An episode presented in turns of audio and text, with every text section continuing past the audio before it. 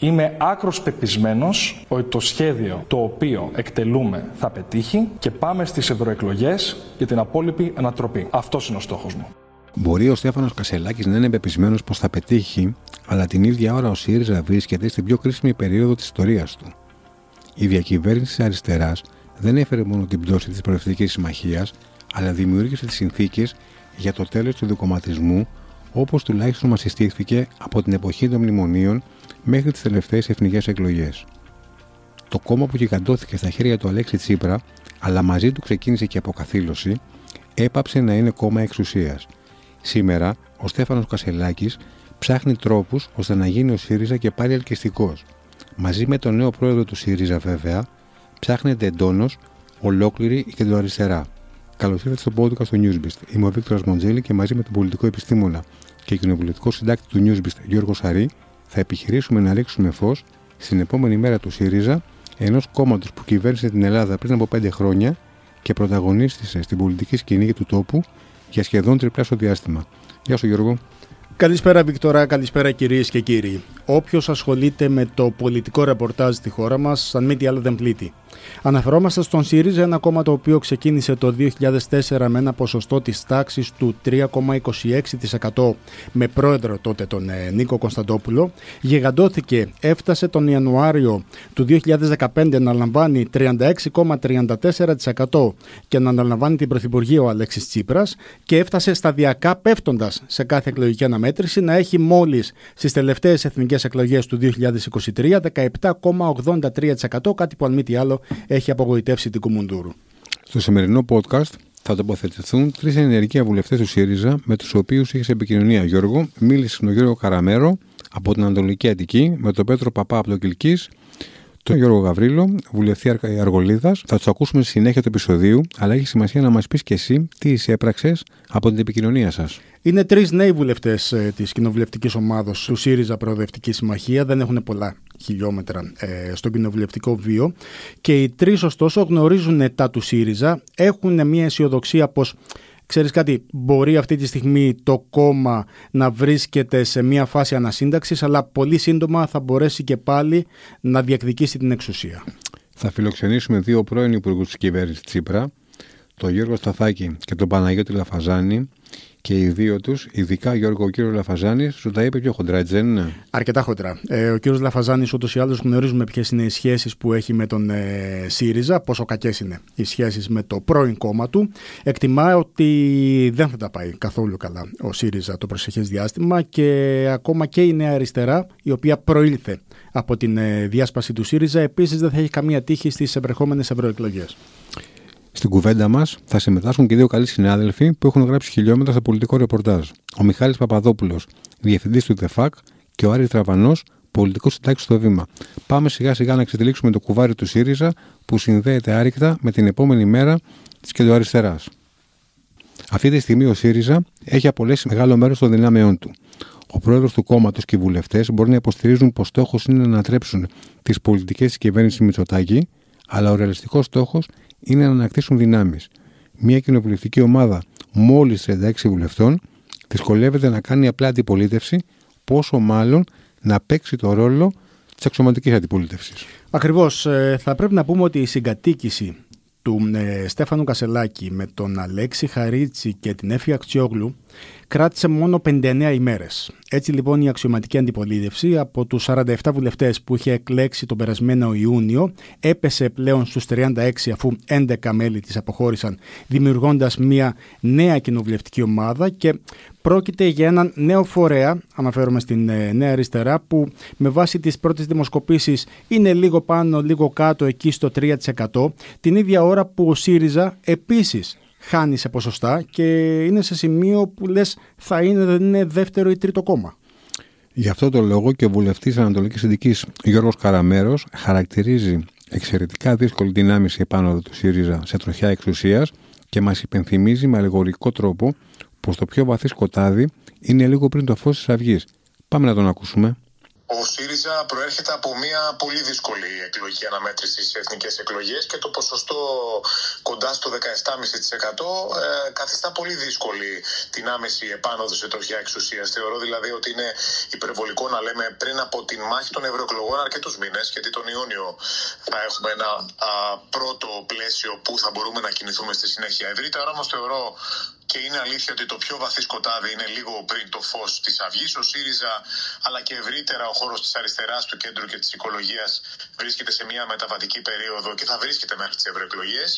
Μια μεγάλη μερίδα των ψηφοφόρων συμπολιτών μας, ο προοδευτικός κόσμος, ζητά την λύση, ψάχνει μια εναλλακτική και αυτό είναι πολύ σημαντικό. Οφείλουμε να συνεχίσουμε να δουλεύουμε καθημερινά, να ασκούμε αξιόπιστη και παραγωγική αντιπολίτευση, ώστε να συνευθεί μια μεγάλη δημοκρατική συμφωνία που θα αποτελέσει μια σοβαρή εναλλακτική κυβερνητική πρόταση για τη χώρα.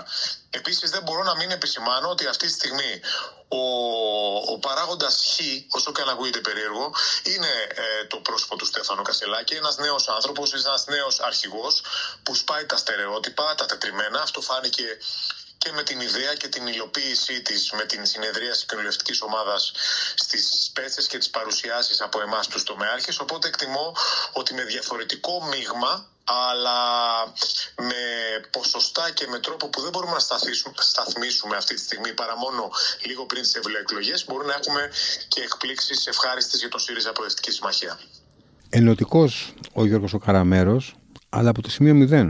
Έτσι δεν είναι? Ενωτικός και ρεαλιστής όμως, γιατί έμεσα σου λέει ότι αυτή τη στιγμή είναι κρατεά η Νέα Δημοκρατία, το λέει με τον δικό του τρόπο, καθώς εμείς είμαστε σε μια φάση ανασύνταξης και εμέσως πλην σαφώς δίνει ένα περιθώριο έως τις ευρωεκλογές για να μπορέσει να ανακάμψει και πάλι το κόμμα του.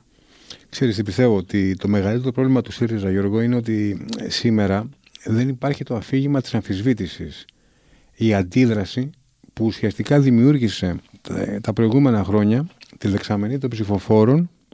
Αμφισβήτηση έναντι ποιου? Παλιότερα του μνημονίου, των πολιτικών. Mm, mm. Δεν είχε κυβερνήσει το κόμμα, άρα ήταν πάντα στην αντιπολίτευση.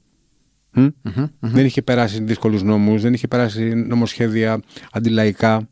Δεν έχει ένα εύκολο αφήγημα, δηλαδή να πλασάρει προς τα έξω και να μπορέσει να πείσει ψηφοφόρους ότι ελάτε πάλι σε εμάς, έχουμε μια διαφορετική λύση, μπορούμε να τα κάνουμε αλλιώς τα πράγματα σε σχέση με το πώς τα κάνει ο Κυριάκος Μητσοτάκης. Σωστά, μετά από τεσσεράμισι χρόνια διακυβέρνησης τα πράγματα είναι διαφορετικά όταν ήταν μονίμως στην αντιπολίτευση χωρίς να έχει καθέσει στην, στην καρέκλα της, της κυβέρνησης. Το θέμα είναι ότι το κόμμα της αριστεράς πλέον έχει χάσει, έχει απολέσει την εμπιστοσύνη του κόσμου και αυτό δεν το λέω ούτε εγώ ούτε εσύ, το έδειξαν τα αποτελέσματα της κάλπης των εθνικών εκλογών, των διπλών μάλιστα. Και είναι σε μια κρίσιμη καμπή με βάση αυτά που λες εσύ και το σκέφτομαι και εγώ τώρα.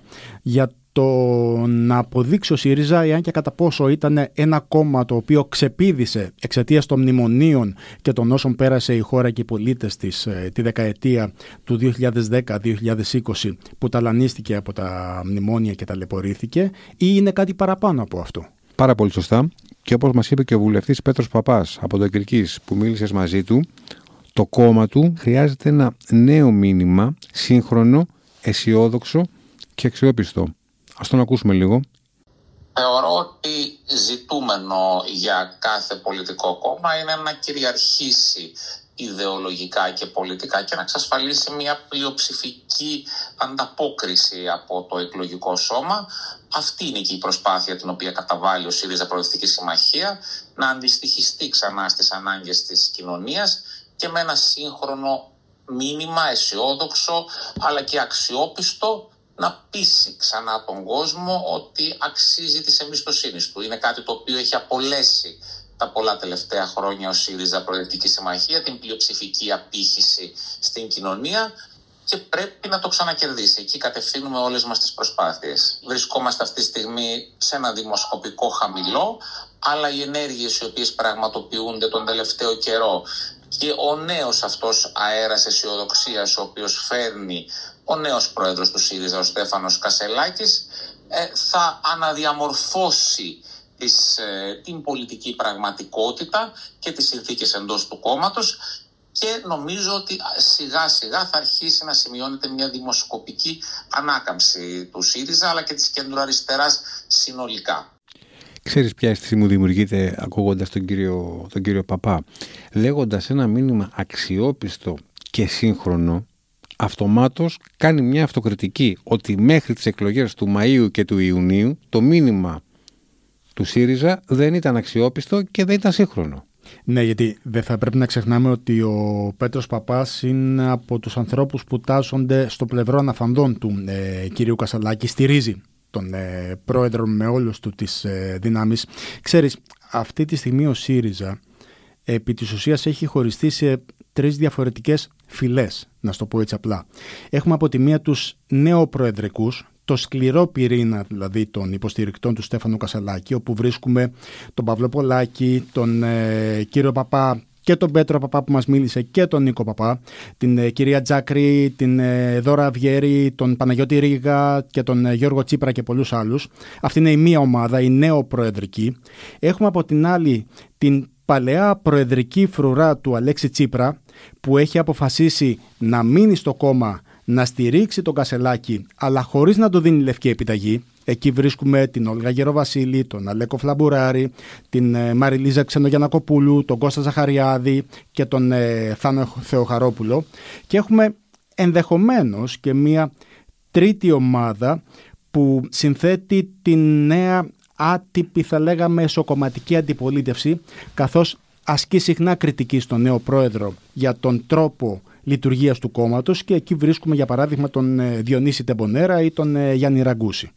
Και οι τρεις φυλές βέβαια, όπως σωστά επισήμανες, βλέπουν τις επικείμενες ευρωεκλογές ως μια ευκαιρία για άμεση επικοινωνία με το εκλογικό σώμα και έναν τρόπο να μας, να τους συστηθεί ξανά ο ΣΥΡΙΖΑ.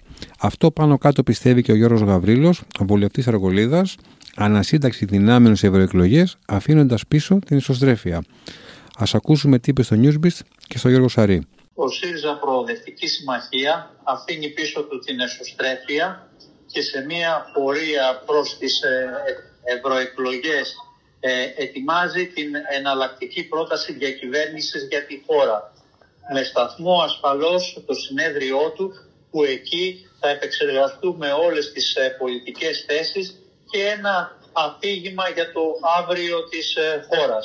Συνεπώς βρισκόμαστε σε μία περίοδο έντονης δουλειάς. Αυτό βγήκε άλλωστε και από την συνάντηση του τριημέρου στις Σπέτσες. Και πηγαίνοντας προς τις ευρωεκλογές, ο στόχος μας είναι η νίκη ως αξιωματική αντιπολίτευση που βρισκόμαστε σήμερα και η ανασύνταξή μας, έτσι ώστε στις εθνικές εκλογές του δύο χιλιάδες είκοσι επτά να μπορέσουμε να διεκδικήσουμε την εξουσία. Να διεκδικήσω ΣΥΡΙΖΑ την εξουσία. Πόσο μακρινό ακούγεται σήμερα αυτό? Δεν είναι εύκολο. Δεν είναι καθόλου εύκολο. Ουσιαστικά με ρωτάς να σου πω το μέλλον. Δεν το ξέρω. Δεν ξέρω αν θα μπορέσει να διεκδικήσει και πάλι την εξουσία ο ΣΥΡΙΖΑ από μόνος του. Το διευκρινίζω. Αν συνταχθεί με άλλες δημοκρατικές δυνάμεις, αν τυχόν υπάρξει, τώρα ανοίγουμε βέβαια μια άλλη ε, μεγάλη κουβέντα, συνεργασία με το ΠΑΣΟΚ κίνημα αλλαγής ή με μια σειρά άλλων δυνάμεων προκειμένου να διεκδικήσει και πάλι την εξουσία, μπορεί να είναι πιο βατό. Από μόνος του ο ΣΥΡΙΖΑ όμως αυτή τη στιγμή, με τα δεδομένα που έχουμε, δεν είναι καθόλου εύκολο. Μέρος των φυλών που εξήγησες και ανέλησες πριν λίγο είναι διατεθειμένοι να, να συνυπάρξουν. Ναι. Ναι, προφανώς. Με το ΠΑΣΟΚ για παράδειγμα. Προφανώς, όχι όλοι όμως. Ας δούμε λίγο πώς βλέπουν ε, τις τελευταίες εξελίξεις ε, στο ΣΥΡΙΖΑ και οι δημοσιογράφοι του πολιτικού ρεπορτάζ. Ο Στέφανος Κασελάκης πρέπει να διαβάσει και να αξιοποιήσει τη δύναμη που του έδωσε ο απλός κόσμος. Μην ξεχνάμε ότι πήρε εξήντα τοις εκατό σε κομματικές εκλογές του Σεπτεμβρίου. Σημειώνει στο Newsbeat ο δημοσιογράφος Μιχάλης Παπαδόπουλος, διευθυντής του ΔΕΦΑΚ. Ας ακούσουμε τι μας είπε. Το μέλλον του ΣΥΡΙΖΑ είναι μια πολύ μεγάλη κουβέντα, την οποία νομίζω ότι ψάχνουν όλοι μέσα πλέον στον χώρο αυτό, ιδιαίτερα μετά την εκλογή του νέου Προέδρου του Στέφανου Κασελάκη. Το πώς θα ανακτήσει το χαμένο έδαφος, νομίζω ότι ξεκινάει από το πώς θα διαβάσει, πώς θα αποκωδικοποιήσει πρώτα το λόγο και την δύναμη της εντολής που πήρε ο Στέφανος Κασελάκης στις εκλογές του Σεπτεμβρίου. Δηλαδή αυτό το εξήντα τοις εκατό που έδωσε στον Στέφανο Κασελάκη το χρήσμα του νέου Προέδρου του ΣΥΡΙΖΑ. τι ακριβώς ζητούσε αυτό το εξήντα τοις εκατό. Ζητούσε τη διεύρυνση προς την κεντροαριστερά, αυτό που έχει αποφασιστεί από το συνέδριο του δύο χιλιάδες είκοσι δύο και που με διαφόρους τρόπους, κυρίως εξαιτίας αυτών που αποχώρησαν ήδη από τον ΣΥΡΙΖΑ, δεν έγινε ποτέ πραγματικότητα. Ζητούσε αυτό που ο ίδιος ο Στέφανος Κασελάκης και οι επιτελείους του πολλές φορές σε off the record συζητήσεις λένε: εγώ ήρθα για να τα αλλάξω όλα, να φτιάξω κάτι καινούριο από την αρχή. Ζητούσε αυτό το οποίο λένε πάρα πολλά από τα κορυφαία στελέχη του ΣΥΡΙΖΑ που παραμένουν αυτή τη στιγμή μέσα στο ΣΥΡΙΖΑ και δίπλα στο Στέφανο Κασελάκη. Να παραμείνει ο ΣΥΡΙΖΑ δηλαδή ένα κόμμα αριστερό, σύμφωνα με την ταυτοτική του, όπως λέγεται, ε, ε, ε, με το ταυτοτικό του στίγμα, και από την άλλη πλευρά να μπορέσει να καλύψει ευρύτερους χώρους, πράγμα το οποίο δεν κατάφερε την προηγούμενη περίοδο. Είναι το μέγα ερώτημα. Αν θέλετε, είναι και το ερώτημα το οποίο, αν απαντηθεί, θα μπορέσει να εξασφαλίσει ε, την επιβίωση του ΣΥΡΙΖΑ μέσα σε ένα μεταλλασσόμενο διαρκώς πολιτικό πεδίο. Βλέπουμε ότι στο πεδίο αυτό ο Κυριάκος Μητσοτάκης, όχι τόσο κυρίως του σαράντα ένα τοις εκατό όπως αρέσκονται να λένε τα κυβερνητικά στελέχη που πήρε στις εκλογές του ε, δύο χιλιάδες είκοσι τρία, του Ιουνίου του δύο χιλιάδες είκοσι τρία, αλλά κυρίως λόγω της ικανότητάς του να κινείται κάθε φορά ευέλικτα, με ελιγμούς, αλλάζοντας την ατζέντα με τον τρόπο που θέλει, την ώρα που θέλει, προς την κατεύθυνση που θέλει, φαίνεται να έχει πάντα το προβάδισμα στο πολιτικό παιχνίδι. Φαίνεται να είναι αυτός ο οποίος έχει την πρώτη κίνηση. Αυτό είναι, αν θέλουμε, και το μεγάλο ζητούμενο για το ΣΥΡΙΖΑ. Πώς θα καταφέρει η ηγεσία του, ο νέος πρόεδρος, ο Στέφανος Κασελάκης, αλλά και το κόμμα, να ανακτήσει την πρωτοβουλία των κινήσεων. Αυτή την οποία είχε από το δύο χιλιάδες δώδεκα μέχρι το δύο χιλιάδες δεκαπέντε, και είναι αυτό το οποίο του έδωσε τη δυνατότητα από ένα μέχρι τότε, αν θέλετε, περιθωριακό κόμμα της αριστεράς, ένα κόμμα που κινείται σε ποσοστά από πέντε έως και οκτώ τοις εκατό, να εκτιναχθεί ξαφνικά τον, Ιου, τον Ιούνιο του δύο χιλιάδες δώδεκα στο είκοσι πέντε τοις εκατό και τον, ε, στις είκοσι πέντε Ιανουαρίου του δύο χιλιάδες δεκαπέντε στο πλειοψηφικό τριάντα έξι κόμμα πέντε τοις εκατό. Αυτό είναι που ψάχνουν στο ΣΥΡΙΖΑ. Θα φανεί και σε ευρωεκλογές αν έχουν λάβει τα μηνύματα, αν έχουν βρει τον τρόπο να αποκωδικοποιήσουν αυτόν τον δρόμο, και θα φανεί στη συνέχεια και η πορεία του. Γιώργο, πιστεύεις ότι ο, ο Στέφανος Κασελάκης, ο νέος πρόεδρος του ΣΥΡΙΖΑ, στηρίζεται από τους υπόλοιπους μες στο κόμμα? Δηλαδή, αυτό που μας είπε και ο Μιχάλης, μπορεί να περάσει αυτά που θέλει? Αυτό που μας είπε και ο καλός συνάδελφος είναι ότι θα πρέπει να δούμε αν θα καταφέρει να πείσει ο Κασελάκης ε, τους ψηφοφόρους, αλλά και το ίδιο το κόμμα του, ότι μπορεί να διεκδικήσει και πάλι ο ΣΥΡΙΖΑ την, ε, την εξουσία. Μετά και την διάσπαση που υπήρξε, αυτοί που έχουν μείνει στο κόμμα, προφανώς και η πλειοψηφία είναι υπέρ του Στέφανου Κασελάκη στην παρούσα φάση. Τον στηρίζουν, κάποιοι με μια καχυποψία, βλέποντας πώς θα πάει από εδώ και πέρα. Αλλά αυτή τη στιγμή, ας πούμε, ότι τον στηρίζουν ή τουλάχιστον τον ανέχονται. Ο Στέφανος Κασελάκης ήταν ένα άγνωστο πρόσωπο, το οποίο μπήκε στην πολιτική για τον ευρύ κόσμο τέλη Αυγούστου, που διεκδίκησε την Προεδρία, ωστόσο δεν ήταν εντελώς άγνωστος. Ήταν υποψήφιος, θυμίζουμε, βουλευτής επικρατείας με τον ΣΥΡΙΖΑ ως εκπρόσωπος των Ελλήνων του εξωτερικού στις εθνικές εκλογές του Μαΐου και του Ιουνίου, αλλά κανείς τότε δεν του είχε δώσει σημασία, καθώς ήταν στην ένατη θέση του ψηφοδελτίου, δεν είχε καμία τύχη να εκλεγεί. Ξεκίνησε όμως μια μεγάλη επικοινωνιακή καταιγίδα στα social media με το επιχείρημα πως είμαι ο μόνος που μπορώ να νικήσω τον Κυριάκο Μητσοτάκη. Μέσα σε λιγότερο από είκοσι μέρες κατάφερε να πείσει την πλειοψηφία των μελών του ΣΥΡΙΖΑ να τον ψηφίσουν και στις είκοσι τέσσερις Σεπτεμβρίου εξελέγει νέος πρόεδρος του κόμματος. Το ίδιο βράδυ πήγε στα κεντρικά γραφεία της Κουμουνδούρου και δήλωσε πως σήμερα κέρδισε το φως και ότι δεν είμαι φαινόμενο και δεν πρόκειται να σας προδώσω ποτέ. Το τι θα κάνει μένει να φανεί. Μένει να φανεί, και έχουμε μπροστά μας πέντε μήνες, πέντε μήνες περιθώριο για να αυξήσει ο ΣΥΡΙΖΑ τα ποσοστά του και να σηκώσει κεφάλι. Αν δεν το καταφέρει, θα παίξει το μέλλον του και το κόμμα και ο Κασελάκης. Σημειώνει ο Άρης Ραβανός, πολιτικός συντάκτης στο Βήμα.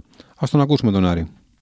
Είναι η ερώτηση του ενός εκατομμυρίου, θα έλεγα, των εισαγωγικών, για να δείξω όμως τη δυσκολία και του εγχειρήματος και της απάντησης. Η δύσκολη απάντηση και δύσκολο και το εγχείρημα για τον κύριο Κασελάκη. Έχει μπροστά το συνέδριο, θα, κάνει, θα διοργανωθούν τα περιφερειακά συνέδρια το επόμενο, τις επόμενες ημέρες, μέχρι το συνέδριο που είναι τέλος ε, του Φεβρουαρίου. Από εκεί πέρα μετά είναι και ο σταθμός των ευρωεκλογών. Άρα έχει ένα μπροστά του πέντε μήνες περίπου να σηκώσει κεφάλι και στις ουσίες να αυξήσει τα ποσοστά του κόμματός του και να ξαναμπεί στο παιχνίδι της, ε, της εξουσίας. Εάν δεν καταφέρει να το κάνει αυτό, είναι πολύ δύσκολο και για τον ίδιο για την επόμενη, για την επόμενη μέρα. Τώρα, πρώτα απ' όλα πρέπει να, περάσει, πρέπει να περάσουν οι προτάσεις του, του κόμματος στη, στην κοινωνική βάση, στην κοινωνική των ψηφοφόρων. Να δείξει ότι πραγματικά έχει αλλάξει ο ΣΥΡΙΖΑ, εικόνα, βιτρίνα, πρόσωπα, ε, εκπέμπει φρεσκάδα και έχει να πει κάτι διαφορετικό από αυτό το οποίο είχαμε δει το προηγούμενο, το προηγούμενο διάστημα. Δηλαδή, είναι εξαιρετικά δύσκολη η εξίσωση που ε, έχει κληθεί. Καλείται να λύσει ο κύριος Κασελάκης. Έγινε και αυτό το, στις, το τριήμερο στις, στις Πέτσες, βοήθησε σε έναν βαθμό που εκεί πέρα όμως ε, κατανοούμε όλοι ότι είναι πάρα πάρα πολύ ε, δύσκολο σε μια περίοδο και αποστασιοποίησης του κόσμου από, τους, από την πολιτική και με δεδομένο ότι έχουμε και μια συντηρητική στροφή της κοινωνίας η οποία ενισχύει και τις διεργασίες στα δεξιά του πολιτικού συστήματος. Ε, αυτό που προέχει είναι να έχει μια πιο, ένα πιο καθαρό πολιτικό λόγο, ένα πιο καθαρό στίγμα και βεβαίως να υπάρχουν, όχι δεν λέω εκατό, τουλάχιστον τρεις προτάσεις σε κάθε θέμα, οι οποίες να είναι πραγματικά μετρήσιμες, κοστολογημένες και ε, ρεαλιστικές, να μπορούν να εφαρμοστούν και κυρίως να τις κατανοήσει ο κόσμος. Υπάρχει ένα πολύ μεγάλο πρόβλημα κατανόησης από την πλευρά ε, τμήματος των πολιτών των προτάσεων του, του ΣΥΡΙΖΑ. Εγώ εισέπραξα ότι ο, ο δρόμος είναι δύσκολος. Mm-hmm. Έχει το περιθώριο των πέντε μηνών ο κύριος Κασελάκης ε, μπροστά του. Αλλά υπάρχει και μεγάλη πίεση για την επόμενη μέρα. Όλοι πάντως ομονοούν ότι οι ευρωεκλογές θα είναι ο καταλήτης για την τύχη του Στέφανου Κασελάκη και του ίδιου του ΣΥΡΙΖΑ στην κεντρική πολιτική σκηνή. Ένας από τους λόγους που οδηγηθήκαμε στη διάσπαση ήταν το γεγονός ότι το κόμμα της αξιωματικής αντιπολίτευσης δεν τραβάει δημοσκοπικά. Ο ΣΥΡΙΖΑ είναι δεύτερο, ενίοτε και τρίτο κόμμα μετά τη Νέα Δημοκρατία και το ΠΑΣΟΚ στην άλλη και κινδυνεύει να το περάσει ακόμα και το Κομμουνιστικό Κόμμα Ελλάδος. Μάλιστα, ο Στέφανος Κασελάκης, εκεί που έλεγε «Βγάλτε με πρόεδρο να νικήσω το Μητσοτάκη», μετά υποστήριξε ότι ο πύχης που θέτει το κόμμα στις ευρωεκλογές είναι το ποσοστό που είχε πάρει ο ΣΥΡΙΖΑ στις εθνικές εκλογές, δηλαδή εκεί κοντά στο δεκαεπτά τοις εκατό. Και μόλις στις αρχές Δεκεμβρίου, σε μια συνέντευξή του στον Α, αν θυμάμαι καλά, αναθεώρησε αναφέροντας ότι πάμε για την απόλυτη ανατροπή με το ΣΥΡΙΖΑ πρώτο κόμμα στις ευρωεκλογές και πως θα δώσω την απάντηση που αρμόζει στο Μητσοτάκη. Αν και κατά την άποψή μου δεν φαίνεται να το πιστεύει. Ο λόγος που το έκανε είναι προφανής. Προχωράει σε ενέσεις ηθικής. Επιχειρεί να συσπυρώσει την κομματική βάση εν ώψη της κρίσιμης μάχης των ευρωεκλογών. Μα προφανώς ο, ο ΣΥΡΙΖΑ θέλει να, έχει, να βγαίνει προς τα έξω ότι αντίπαλος είναι ο Κυριάκος Μητσοτάκης και όχι ο Νίκος Ανδρουλάκης. Έτσι δεν είναι? Ναι, θα φανεί ότι είναι ένα μικρό κόμμα. Ε, φυσικά. Που, εντάξει, τώρα δεν είναι μικρό κόμμα. Ήτανε, είναι αξιωματική αντιπολίτευση και ήταν κυβερνό κόμμα μέχρι το δύο χιλιάδες δεκαεννέα. Παρ' όλα αυτά, θα, θα ακούσουμε τώρα κάποιες εντελώς διαφορετικές τοποθετήσεις, όπως τις εισπράξαμε μιλώντας, εσύ μίλησες Γιώργο, με δύο πολιτικά πρόσωπα έξω από τον τωρινό ΣΥΡΙΖΑ, αλλά που στο παρελθόν υπηρέτησαν το κόμμα, τότε δηλαδή που ξεκίνησε η αντίστροφη μέτρηση για να φτάσουμε στο σήμερα, όταν ο ΣΥΡΙΖΑ ήταν η κυβέρνηση. Για τον Γιώργο Σταθάκη, είναι το, πρόσωπο, το πρώτο πρόσωπο που μας μιλάει, η Κεντροαριστερά, όπως χαρακτηριστικά σου είπε, έχει νικηθεί στρατηγικά. Απεσιόδοξη για την επόμενη μέρα ο πρώην βουλευτής και υπουργός του ΣΥΡΙΖΑ, που σήμερα έχει προσχωρήσει στη Νέα Αριστερά. Ας τον ακούσουμε. Εκτιμάτε ότι υπάρχουν οι προϋποθέσεις για μια ενότητα της Κεντροαριστεράς και πάλι? Τώρα αυτή τη στιγμή δεν υπάρχει τίποτα, γιατί η Κεντροαριστερά έχει τηθεί στρατηγικά, οπότε μέχρι να ξαναβρει το σπάτημα σχέσεις της είναι άλλη ιστορία. Δεν βλέπω κάτι, δηλαδή ούτε κάτι έχω πει δηλαδή, σε μια συνέντευξη τώρα, αλλά δεν, δεν είναι το να... Ε... Έχετε πει ότι δεν είναι εφικτή αυτή τη στιγμή. Ναι, ναι, ναι, ναι, ναι. γιατί... Δεν ήταν, ήταν μόνο του ΣΥΡΙΖΑ, ήταν της Κεντροαριστεράς γενικά, οπότε mm-hmm, mm-hmm. πρέπει να ξεκινήσεις από άλλες προϋποθέσεις για να πεις ανασυγκροτείται Κεντροαριστερά ενωμένη κτλ.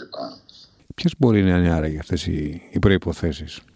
Για τον κύριο Σταθάκη ούτε η συγκόλληση ΠΑΣΟΚ και ΣΥΡΙΖΑ είναι εφικτή, ούτε τα δημοκρατικά μέτωπα, ούτε οι θεωρίες περί ένταξης ε, στον ΣΥΡΙΖΑ του ΣΥΡΙΖΑ στην σοσιαλιστική ομάδα επιτίθεται κατά του ε, κυρίου Μητσοτάκη στην ε, κουβέντα που κάναμε. Εδώ, αυτό που ακούσαμε ήταν το σημαντικότερο απόσπασμα από όσα είπε. Ωστόσο σου λέει ότι εδώ έχει τηθεί γενικότερα η κεντροαριστερά, όχι μονάχα ο ΣΥΡΙΖΑ.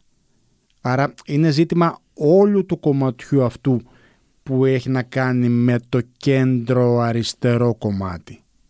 Με αυτόν τον τρόπο δεν μειώνει και την προσπάθεια που γίνεται τώρα στη Νέα Αριστερά. Βέβαια, η Νέα Αριστερά, αν δεν κάνω λάθος, θέλει να διώξει από πάνω της την έννοια του κέντρου. Ακριβώς. Και, και, να, παίξει, και, να, παίξει, και να παίξει μόνο αριστερά. Ακριβώς. Στην ουσία, δεν είναι, η, νέα, η, νέα, η νέα κέντρο αριστερά είναι, είναι η Νέα Αριστερά. Παρ' όλα αυτά, η δεξαμενή των ψηφοφόρων, κακά τα ψέματα, έχει, είναι κοινή. Είναι από απογοητευμένους ψηφοφόρους ε, του ΣΥΡΙΖΑ, από ανθρώπους που δεν πήγαν να ψηφίσουν στις τελευταίες εκλογές ε, τον ΣΥΡΙΖΑ. Ένας από τους λόγους που ιτήθηκε με τόσο, ε, με τόσο μεγάλη διαφορά ο ΣΥΡΙΖΑ είναι ότι ο κόσμος του δεν πήγε να ψηφίσει. Το έχει παραδεχτεί και ο κύριος ε, Κασελάκης αυτό. Και η Νέα Αριστερά στοχεύει και ο κύριος Σταθάκης αυτή τη στιγμή σε αυτούς ακριβώς τους ε, ανθρώπους. Η Νέα Αριστερά θέλει να δείξει ότι είναι πιο αριστερά από τον ΣΥΡΙΖΑ. Πιο αυστηρός από όλους, βέβαια, από όσους ερωτήθηκαν στο podcast για το μέλλον της κεντροαριστεράς, ήταν ο Παναγιώτης Λαφαζάνης. Ο πρώην υπουργός της κυβέρνησης ΣΥΡΙΖΑ έκανε λόγο για παρακμή κομμάτων και πορεία που δεν δύναται να αντιστραφεί. Ε, νομίζω ότι ε, πλέον ε, η παρακμή του ΣΥΡΙΖΑ και της ε, λεγόμενης Νέας Αριστεράς mm-hmm. είναι ανεπίσελκτη. Η πορεία που έχει χαραχθεί πλέον δεν μπορεί να αντιστραφεί. Ε, η νέα ηγεσία, για παράδειγμα του ΣΥΡΙΖΑ υπό τον κύριο Κασελάκη, δεν έδωσε τίποτα το δυναμικό στον ΣΥΡΙΖΑ που όφιλε να δώσει, διότι έτσι γίνεται συνήθως μια καινούργια ηγεσία. Προκαλεί προσδοκίες, δημιουργεί ελπίδες. Ο κύριος Κασελάκης όμως βλέπουμε ότι ηγείται ενός κόμματος που έχει συνεχή καθοδική πορεία. Ήδη δημοσκοπικά έχει περάσει σε, να είναι τρίτο, να το ξεπερνάει ακόμα και το ΠΑΣΟΚ. Νομίζω ότι οι ευρωεκλογές θα καταδείξουν μια ακόμα μεγαλύτερη πτώση του ΣΥΡΙΖΑ, ο οποίος οδεύει ολοταχώς για ένα κόμμα με μονοψήφιο ποσοστό. Ε, δεν θα έχει καλύτερη τύχη φυσικά και η Νέα Αριστερά. Η Νέα Αριστερά, εγώ δεν βλέπω ότι δεν θα μπει ούτε με σφαίρες στην ε, Βουλή. Ε, και νομίζω ότι ε, δεν ε, πρόκειται να κερδίσει κάποιον ευρωβουλευτή οπωσδήποτε στις επόμενες ευρωεκλογές. Σίγουρα, αν δικαιωθεί ο, ο κύριος Λαφαζάνης αυτά που σου είπε και ο ΣΥΡΙΖΑ πάρει μονοψήφιο ποσοστό στις ε, ευρωεκλογές, οι αλλαγές που θα έρθουν θα είναι σημαντικές και καταλυτικές. Αυτό θα γκρεμιστεί βασικά μονάχα το κόμμα. Δεν το λέει μονάχα ο κύριος Λαφαζάνης, αυτό το υποστηρίζει η πλειοψηφία αυτή τη στιγμή. Ακόμα και μέσα στην, ε, στον ΣΥΡΙΖΑ, στο ότι ξέρεις κάτι, πρέπει να βάλουμε μια κόκκινη γραμμή. Από εκεί και κάτω αποτυγχάνουμε και θα πρέπει να υπάρξουν δραστικές αλλαγές. Ποιο είναι αυτό το ποσοστό? Είναι το δεκαεπτά τοις εκατό, δεκαεπτά κόμμα επτά, δεκαοκτώ τοις εκατό που είχε πάρει στις εθνικές εκλογές. Είναι το να μην ε, γίνει ο ΣΥΡΙΖΑ τρίτο κόμμα. Δεν έχει ξεκαθαριστεί ακριβώς, αλλά εάν ξεπεραστεί αυτή η κόκκινη γραμμή, άλλοι τη θέτουν έτσι, άλλοι τη θέτουν αλλιώς, θα υπάρξει πλήρης αμφισβήτηση και του ίδιου του Προέδρου. Μα δηλαδή, κα... ενδεχομένως θα πάμε και σε αλλαγή Προέδρου, να σου το πω έτσι απλά. Ε, νομίζω θεωρείται σίγουρα, άμα τα ποσοστά είναι τέτοια. Καταρχήν, άμα μιλάμε για, για μονοψήφιο ποσοστό, σημαίνει ότι θα χάσει το πενήντα τοις εκατό της τωρινής του δύναμης. Mm-hmm. Έχει, έχει ένα δεκαεπτά, δηλαδή και εννιά να πάρει, εννιά δεκαοκτώ. Έτσι δεν είναι? Δηλαδή, μιλάμε για σχεδόν πενήντα τοις εκατό. Και νομίζω ότι είναι, είναι παγίδα το μονοψήφιο. Δηλαδή, αν πάρει έντεκα, αν πάρει δώδεκα, θα είναι ένα, ένα ευχάριστο αποτέλεσμα. Ένα αποτέλεσμα το οποίο δεν θα, θα ξεκινήσει συζήτηση, αμφισβήτηση. Όχι, βέβαια. Και διαδοχή κατάσταση. Αρνητικότατο. Ε, Απλώς ε, δεν ξέρω εάν αυτό το αρνητικό, αν υπάρξει ένα τέτοιο ποσοστό, θα οφείλεται προφανώς, αν υπάρξει, στον ναι. ΣΥΡΙΖΑ γενικώς ή στον κύριο Κασελάκη. Ο κύριος Κασελάκης, επειδή είναι ο πρόεδρος του ΣΥΡΙΖΑ, επομίζεται και οτιδήποτε υπάρξει από εδώ και πέρα για τον ΣΥΡΙΖΑ. Επίσης, υπάρχει μια μεγάλη κουβέντα για το πόσο τελικά αριστερός είναι ο νέος ε, πρόεδρος του ΣΥΡΙΖΑ.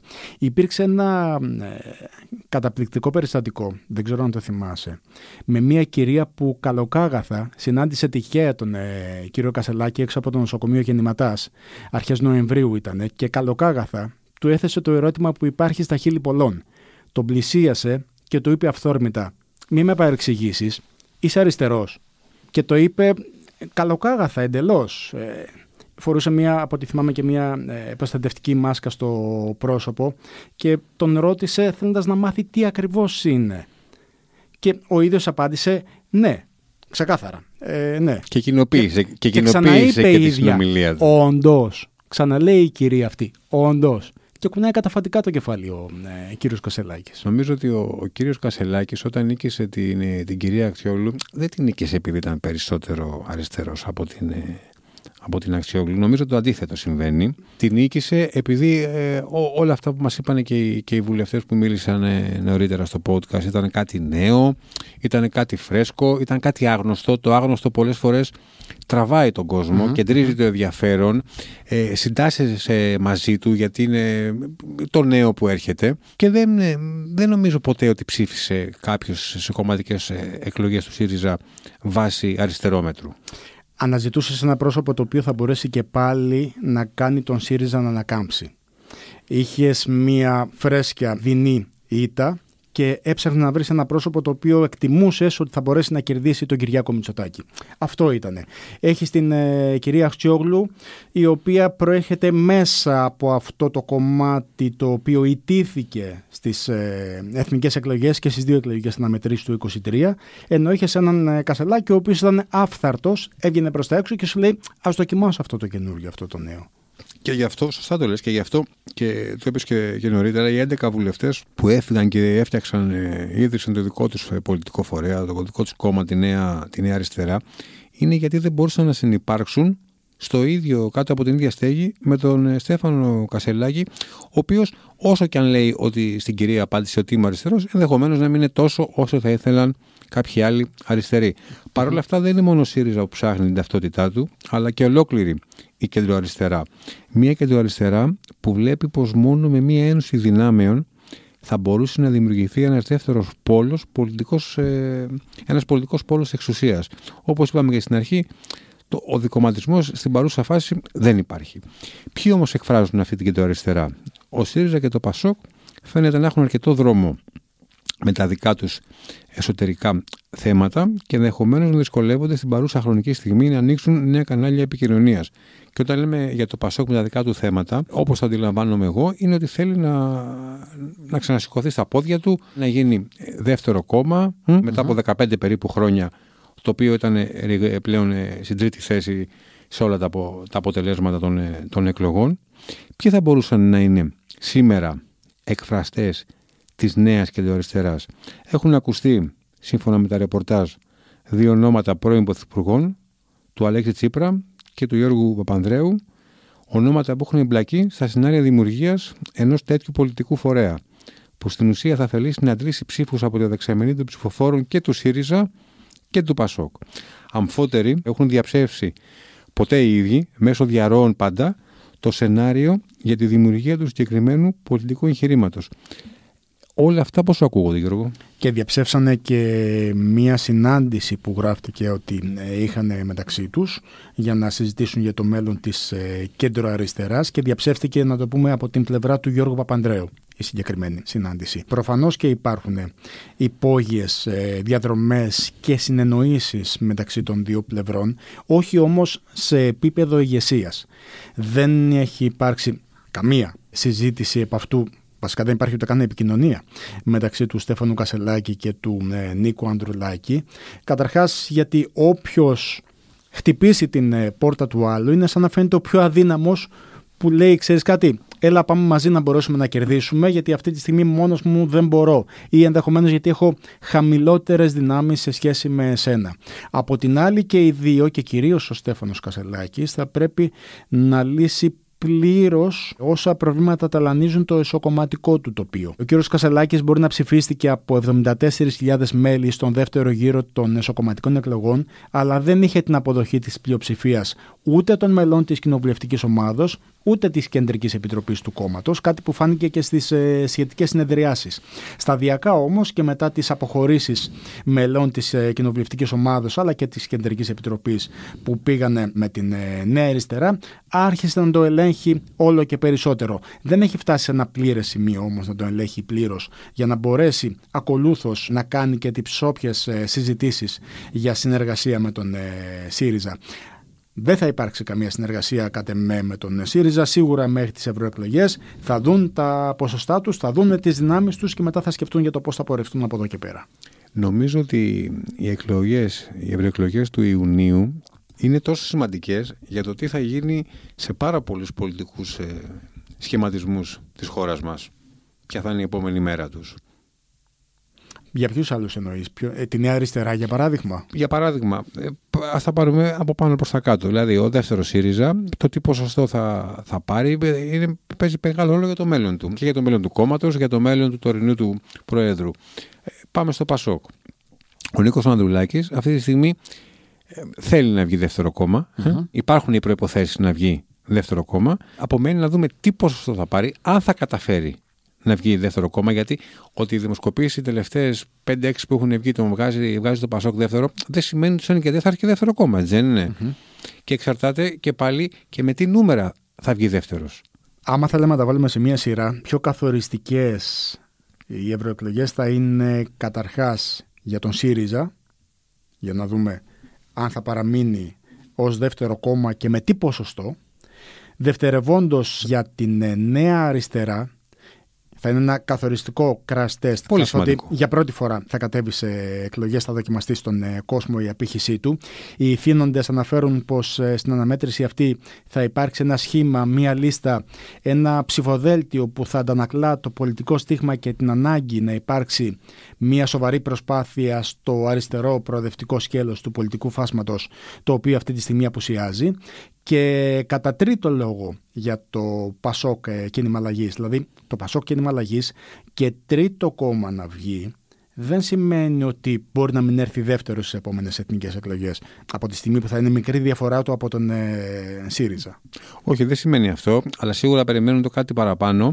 Και να σημειώσω για την ε, Νέα Αριστερά που είπες, είναι πολύ πιθανό να κατέβει μαζί με τη βοήθεια ενός ε, πολιτικού φορέα σχηματισμού μαζί με τον Πέτρο Κόκαλη. Σωστά, σωστά. Άρα να, να υπάρχει μια ενισχυτική για να, για να καταφέρει να πιάσει το πολυπόθητο ποσοστό που θα, τον, θα πάρει τη μία έδρα. Και θα ψαρέψει στη δεξαμενή των ψηφοφόρων που έχουν γυρίσει την πλάτη εδώ και καιρό στον ε, ΣΥΡΙΖΑ, είτε αυτούς που απήχαν συνειδητά, είτε αυτούς που αναζήτησαν πολιτική στέγη στο Μέρα είκοσι πέντε του Γιάννη Βαρουφάκη, στην ε, πλεύση ελευθερίας της ε, ζωής Κωνσταντοπούλου, ή δεν πήγαν καν ε, να ψηφίσουν. Είναι πολύ σημαντικό να αναλογιστούμε ότι από τις εκλογές του Ιουλίου του δύο χιλιάδες δεκαεννέα έως και τον φετινό Ιούνιο ο ΣΥΡΙΖΑ έχασε περίπου οκτακόσιες πενήντα χιλιάδες ψηφοφόρους. Τεράστιο νούμερο.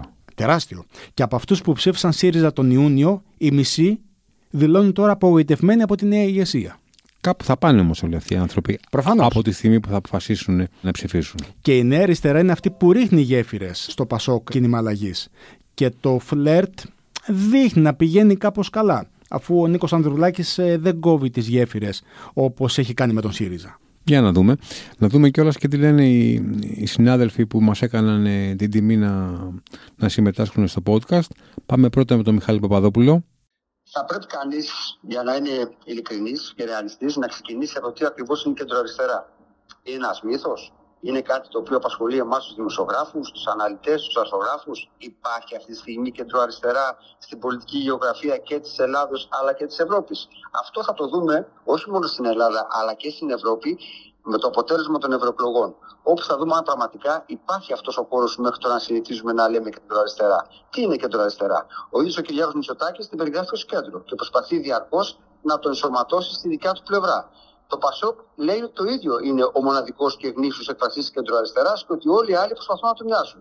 Ο ΣΥΡΙΖΑ εδώ και περίπου επτά χρόνια συνεχώς μιλάει για τη διεύρυνση προς την κεντροαριστερά. Τι είναι η κεντροαριστερά? Ήταν το ποτάμι του, του Θάνου Θεοδωράκη? το οποίο ε, ε, έναψε για μια περίοδο, έρευσε στο πολιτικό σκηνικό και συνέχεια εξαφανίστηκε, ποιος ξέρει σε πόσες ε, ε, εκβολές. Και ακριβώς είναι η κεντροαριστερά. Είναι κάτι το οποίο θα πρέπει κανείς να το βρει, αν πραγματικά υπάρχει. Αν υπάρχουν δηλαδή αυτό που λέμε γνήσιοι, ταυτοτικά κεντροαριστεροί ψηφοφόροι. Ένα κομμάτι τους ίσως να περιλαμβάνεται μέσα στο σημερινό ΠΑΣΟΚ. Ένα κομμάτι τους ίσως να θέλει να το προσεγγίσει ο σημερινός ΣΥΡΙΖΑ, απαλλαγμένος πλέον από την ομπρέλα και από την ε, Νέα Αριστερά. Ένα κομμάτι του ε, το έχει ήδη ενσωματώσει ο Κυριάκος Μητσοτάκης και μιλάμε προφανώς για το εξυγχρονιστικό κομμάτι, εκείνο που την προηγούμενη περίοδο στο ΠΑΣΟΚ εκφραζόταν κυρίως από, ε, από αυτούς οι οποίοι ήταν οπαδοί του Κώστα Σιμίτη. Ε, το τι θα γίνει με την κεντροαριστερά θα φανεί προφανώς, θα παίξει ένα πολύ σημαντικό ρόλο και το αποτέλεσμα των ευρωεκλογών. Ε, το ΠΑΣΟΚ τώρα και το, και ο ΣΥΡΙΖΑ. Δεν, δεν ξέρω αν το αποτέλεσμα των ευρωεκλογών θα είναι θετικό και με ποια, και ποια κριτήρια θα το πλύνουν στο θετικό ή ως αρνητικό και αν αυτό θα, δώσει την, ε, το, θα, θα πυροδοτήσει εξελίξεις προς την κατεύθυνση της ε, σύμπτυξης ενός μετώπου στην κεντροαριστερά. Αυτό που φάνηκε από την εκλογή του Χάρη Δούκα, έστω και αν κανείς θα μπορεί να πει ότι αυτό έγινε σε αυτοδιοικητικό επίπεδο, ετούτοις φάνηκε να έχει τουλάχιστον, μια, τουλάχιστον στην Αθήνα μια κινηματική ταυτότητα, είναι ότι υπάρχει στη βάση ένα κομμάτι ψηφοφόρων το οποίο αυτή τη στιγμή δεν πηγαίνει, δεν κινείται ανάμεσα σε δύο εκλογικές διαδικασίες έχοντας ήδη σταυρωμένο ένα ψηφοδέλτιο στην τσέπη του και που κάθε φορά φαίνεται να επηρεάζεται από παράγοντες και διεθνείς αλλά και εσωτερικούς, όπως είναι η ακρίβεια, όπως είναι η ανεργία, όπως είναι η κοινωνική πολιτική, όπως είναι η ασφάλεια και η υγεία, όπως αν θέλεις είναι και η παιδεία ή ακόμα ακόμα και αυτό το ζήτημα που προέκυψε πρόσφατα με τον γάμο των ομόφυλων ζευγαριών. Είναι πολλά τα δεδομένα, θα φανούν σε ευρωεκλογές, κυρίως όμως αυτό που θα φανεί είναι, αν θέλετε, η διάθεση, η ευελιξία, Ακόμα, ακόμα και η προσωπική θυσία καμιά φορά ανθρώπων οι οποίοι ηγούνται κυρίως σε αυτούς τους δύο χώρους, δηλαδή στο ΠΑΣΟΚ και στο ΣΥΡΙΖΑ, να θυσιάσουν προσωπικές τους φιλοδοξίες και διαδρομές για να δουν τα δεδομένα για το αν μπορεί να υπάρξει μια σύμπτυξη, ένα ενιαίο μέτωπο στην κεντροαριστερά. Ας ακούσουμε τι μας είπε και ο Άρης Ραβανός. Κοίταξε, ε, το αποτέλεσμα των εκλογών θα κρίνει πάρα πολλά. Μέχρι τις ευρωεκλογές κανένας δεν θέλει να το συζητάει αυτό. Οι διεργασίες γίνονται, οι συζητήσεις γίνονται, όλοι ψάχνονται, γιατί υπάρχει πολυκερματισμός του, του χώρου. Ένας έχει δώδεκα τοις εκατό, άλλος έχει έντεκα τοις εκατό ή δεκατρία τοις εκατό. Ανάλογα τώρα ποια δημοσκόπηση διαβάζει. Πάντως το θέμα είναι ότι και οι δύο αυτή τη στιγμή είναι κοντά στο είκοσι τρία με είκοσι πέντε τοις εκατό, όχι παραπάνω. Ε, αν, αν θρήσουμε τα ποσοστά. Βέβαια στην, στην πολιτική δεν παίζει πολλές φορές ρόλο το αν αρθρίζω ένα και ένα, δεν κάνουν δύο πολλές φορές. Είναι πολλοί παράγοντες που συντελούν στο να αυξήσει τα, τα ποσοστά σου. Τώρα, μέχρι τις ευρωεκλογές κανείς δεν το συζητάει. Ο καθένας θέλει να αυξήσει τα ποσοστά του για να, για να τι θεωρεί ότι έτσι μπορεί να ξαναμπεί στο παιχνίδι της εξουσίας ως αυτόνομος πολιτικός χώρος. Αν τα πράγματα όμως δεν πάνε καλά στις ευρωεκλογές, τα ποσοστά είναι χαμηλά, όπως τα περιέγραψες, δηλαδή όλοι κινηθούν στη ζώνη αυτή των δημοσκοπήσεων που μας δει, όπως βάζει τα σημερινά δεδομένα ή λίγο αυξητικά, εκεί υπάρχει ένα ζήτημα. Και εκεί θα, τηθούν, θα τηθεί το, το θέμα, όπως το ανέφερες, από διάφορα πρόσωπα. Ότι κάτι πρέπει να γίνει εδώ. Δεν λέω να, αυτόματα να γίνει ένας ενιαίος φορέας, αλλά μπορεί να υπάρχει ένας συνασπισμός δυνάμεων ε, με ένα κοινό πρόταγμα. Δηλαδή τι, ε, την ανατροπή του κυρίου Μητσοτάκη, την ανατροπή της συγκεκριμένης πολιτικής, με μια πιο ε, διευρυμένη συμμαχία, με μια συγκεκριμένη ατζέντα. Αυτό θέλει όμως πάρα πολύ δουλειά και κυρίως ε, πρέπει να καμφθούν εγωισμοί, πρέπει να καμφθούν ε, αντιδράσεις και να κατανοήσουν ότι πρέπει να μπει.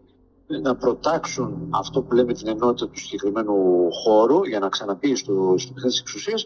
Διαφορετικά θα είναι μικρά μαγαζιά ή μικρο, μικρομεσαία μαγαζιά πολιτικά, συγγνώμη για τον όρο μαγαζιά, ε, πολιτικοί οργανισμοί οι οποίοι θα είναι μικροί ή μικρομεσαίοι, οι οποίοι όμως επί της ουσίας δεν μπορούν να παρέμβουν. Γιατί τώρα είναι και το οξύμορο, ακόμα λέμε αξιωματική αντιπολίτευση στη Βουλή.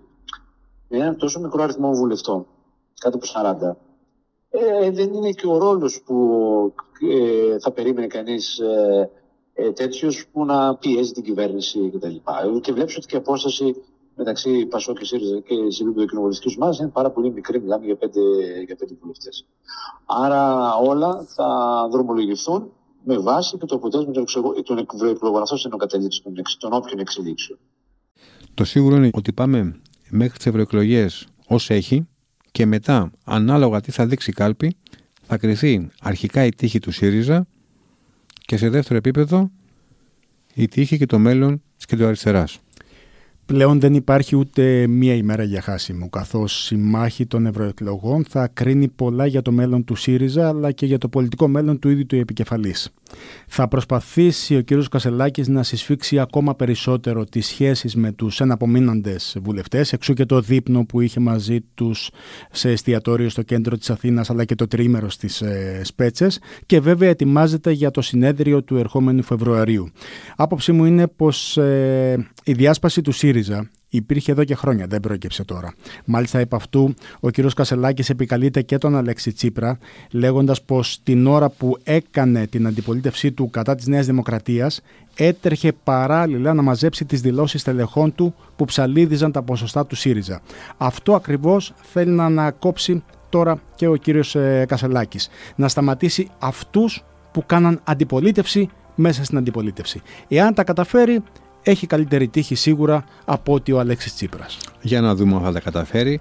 Πέντε μήνες για την πολιτική είναι και μεγάλο διάστημα. Τεράστιο. Να, να συμβούν πολλά. Και μικρό για να μην προλάβεις να υλοποιήσεις αυτά που σκέφτεσαι. Γιώργο, ευχαριστούμε πολύ. Εγώ ευχαριστώ.